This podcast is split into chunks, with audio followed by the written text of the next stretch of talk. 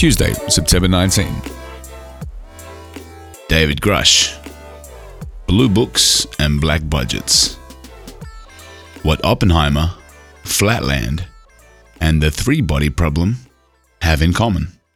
Welcome to another episode of the Woo FO Pod, where we discuss the deeper secrets of the universe, one enigma at a time. I'm your host, Hendle Far. In this episode, we deep dive into the life of David Grusch, the latest whistleblower turning the world's iPhone Palm Pilot gaze back toward the skies by exposing the undisclosed black budget programs that surround unidentified aerial phenomena. Hold on tight. Let's venture into the realm of the unseen and a little bit of woo. David Grusch debuted on the world stage this year with an explosive testimony before US Congress. This testimony provided shocking insights into undisclosed programs and the acquisition of UAP technology, sparking fierce debates and speculation worldwide. I have taken every step I can to corroborate this evidence over a period of four years while I was with the UAP task force and do my due diligence on the individual sharing it. Uh, this is because of these steps, I believe strongly uh, in the importance of bringing this information before you. I am driven by a commitment of both uh, to truth and transparency, rooted in our inherent duty to uphold the United States Constitution and protect the American people. I'm asking Congress to hold our government to this standard and thoroughly investigate these claims. David's journey into the realm of the unknown started in 2019 when he joined the UAP task force, a move that would set him on a path of revelation and eventually confrontation. Cleared to literally all relevant compartments, his role within these operations put him in a position of extreme trust and responsibility. Diligence to truth became apparent over the next four years as he took steps to corroborate the evidence presented to him, evidence that suggested the government was working on UAPs in secret, without the knowledge of even the Congress. Uh, what special access programs cover this information, and how is it possible that they have evaded oversight for so long? I do know the names. Once again, I can't discuss that publicly and, and how they've evaded oversight. I, in a closed setting, I can tell you the specific tradecraft used. All right. A testimony grounded in the dedication to truth and transparency. David's revelations have the potential to reshape our understanding of humanity's place in the cosmos. These statements were met with many questions from the members of the Congress, probing deeper into the chilling revelations. In several remarkable exchanges with the Democratic and Republican senators, David further cements the gravity of his claims. Ms. Uh, Burchett, if you'll yield, so just to be put a fine point on that, there's nothing that you're aware of that's above special access program classification. It, it's a misnomer that there's anything actually above top secret. Executive Order 13526 delineates the classification levels. Right. And, but I, I- I draw a point on that because we can have access to, mm-hmm. to those programs. And so the notion that we're not being given that access sort of defies our typical muscle memory here in Congress. Thank you, Mr. Burchett. I'll yield back to you. Grusch's testimony before the Congress shines a harsh light on the world of secrecy, manipulation, and groundbreaking discoveries. David has since made reference several times. It is not as much his hope to propel disclosure as it is to shine a light on the egregious compartmentalization, overclassification, and black budgets that permeate all departments.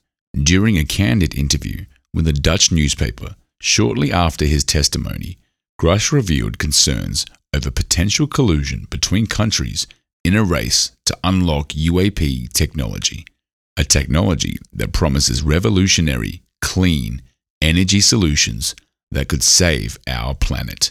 Quote Climate change tech is being withheld.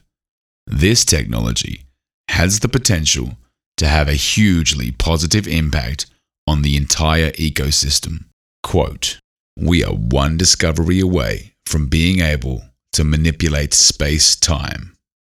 Quote, these revelations paint a picture of a world at the cusp of a new era, a period where the lines between science and fiction are now blurred. But how did Grusch arrive at these groundbreaking assertions? This narrative takes us through the shadowy hallways of power and control, showing the involvement of notable figures all through history, like Oppenheimer. Quote Most of the people in the Manhattan Project were involved in founding the reverse engineering program. Quote We find ourselves walking the thin line between conspiracy theory and possibility. David hints at the potential manipulation of space time, holographic universes, and even theories that seem to resonate with the infamous Project Blue Book. He goes on to say their technological advancements are not vastly superior to ours, they just took a different route. One of the ways that Grusch explains the different route in the tech tree is that while we were focused on the human lust for destruction, they opted for propulsion. Could this be one of the driving factors to the unexplainable link? Countless reports of UAPs interfering with nuclear facilities have been documented all around the world. During the 1960s, it was a time when nuclear arms were a symbol of power, a deterrent that kept the world in a precarious balance during the Cold War. During this time, Robert Salas was a U.S. Air Force officer, and during this time, he bore witness to events that seemed to transcend the realm of conventional warfare and technology. Uh, I was on duty at what we call Oscar Flight, um, and it was on March 24th, 1967. Uh, we were in an underground bunker. It's a hardened site, uh, supposedly uh, able to withstand a nuclear blast upstairs. Uh, we never, we never tried that. but anyway, uh, my commander, Fred Meiwald, and I were um, on duty. We had six guards upstairs. I was 60 feet underground, locked in. We couldn't uh, just open the, this huge door we had uh, and go upstairs anytime. Uh, we were locked in for a good reason, uh, security reasons. Uh, sometime in the evening, I get a call from my topside guard. He's very calmly telling me that he's seeing strange lights in the sky. Not only he, but his other uh, uh, guards up there. Um, uh, these lights he described as moving at very rapidly, stopping on a dime, reversing course, making 90 degree turns. And he said it was the strangest thing. He's never seen anything like it. They uh, had no engine noise. Like Grusch, Salas, a man with a military background, found himself face to face with something that would not just question the secrecy of the nation, but the very fabric of what we consider reality. Stationed at the Malmstrom Air Force Base in Montana, Salas recounts an incident in March 1967 where UFOs were not only sighted hovering over the missile silos, but were also allegedly responsible for tampering with the nuclear missiles, rendering them non operational. It is known to actively jam a radar is an act of war. To render a nation's greatest defense capability inoperable is unfathomable. Salas hypothesized that these sites are not just targets due to their military significance, but possibly because they are immense beacons of power and energy.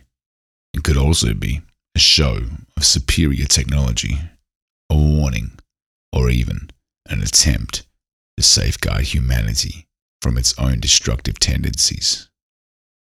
With the underlying figuratively and literally in Senator Chuck Schumer's most recent bill amendments on the UAP Act, non human intelligence is to be taken seriously. With the possibility and persistent reference by, around, and outside of Grusch, we could be faced with an interdimensional entity of sorts. Given this, is it possible, with the detonation of the first nuclear bomb in 1945, could we have potentially caused damage to another or several dimensions that coexist within ours? And according to David, could we be seeing this crossover effect already? Quote, Maybe we're seeing higher dimensional stuff casting a shadow into our world. Quote, this concept is best explained in the 19th century literary classic by Edwin Abbott, Flatland, This novella takes us into a two dimensional world inhabited by geometric figures, offering us the surreal yet profound exploration of dimensions and the physics of the universe. In the intricate world of Flatland, the inhabitants can only perceive their reality in two dimensions. Picture a world where everything exists on a flat plane, with lines, squares, and other geometric shapes navigating life as flat entities. The protagonist, a square, has a life changing encounter with a sphere, a being from a three dimensional world, which opens the square's mind to the existence of dimensions beyond its own comprehension. To really appreciate the genius of Flatland, we must entertain the notion that our three dimensional perspective too might be limited, just as the square struggled to comprehend the sphere's three dimensional existence. We too might grapple with understanding entities or phenomena existing in higher dimensions. A UFO swiftly transitioning between our three dimensional space and a higher dimensional space could potentially explain the sudden disappearances and reappearances reported in many sightings. The physics of higher dimensions might allow for travel at speeds and manners that are inconceivable in our three dimensional framework. The idea of a higher dimensional space can potentially explain the baffling shapes and structures of UFOs, which often defy our conventional understandings of aerodynamics. These phenomena might be akin to the sphere visiting flatland, manifesting in ways that are utterly bewildering to us, limited by our three dimensional perspective. David Grusch is limited in what he can and what he wants to say. He has publicly stated in comments, interviews, and testimony he is not here to hasten disclosure. It is because of this, his fictional comparisons hold weight. One of the more alarming comparisons quote, Maybe the three body problem is a way to acclimatize the Chinese population. Quote, the Three Body Problem by Cixin Liu is a tale that is as much commentary on humanity as it is a deep dive into the complexities of physics. Hold on to your seats. This is a journey of epic proportions. At the very core of the three body problem lies a tangled web of physics, philosophy, and futuristic speculation. Cixin Liu, a master storyteller, crafts the narrative where we are introduced to a cosmic dance of chaos and order, a performance steered by the intrinsic laws of physics. The original three body problem in physics is a classical concept, one that describes the complex and often unpredictable motion of three bodies interacting through gravitational force. However, Liu takes this concept a step further. The alien civilization is living in a world with three suns that represent the three bodies. The alien world faces an unpredictable and chaotic environment. The gravitational forces between the suns create an unstable one. Our environment, with one sun and two bodies, is stable, and they might want to take a visit. Or maybe move in. In a world where UFO sightings are becoming increasingly more common, where the lines between science fiction and reality seem to blur, the three body problem offers what could be similar to Luis Elizondo's notion of a sobering perspective on the potential complexities and dangers of such encounters. It invites us to question the nature of existence and to contemplate vast, often incomprehensible forces that govern our universe. David Grusch wants accountability. His job was to find it. When he uncovered rampant corruption and systemic disinformation, he brought it to the attention of his superiors. David believes the Department of Energy is holding back tech that could be beneficial to climate change and our ecosystem. And now that his superiors have failed him, he is holding himself accountable. He has been defamed and he has been disenfranchised from the establishment that he swore to uphold. It is because of this he holds himself accountable. And it is because of this he has earned his full color page in our static, all flowing, ever present history. And for that, I am truly grateful. Thank you for joining the Woo FO podcast As always, following these stories is a big, big labor of love. If you can like, subscribe, or rate the show, it would be a great, great help.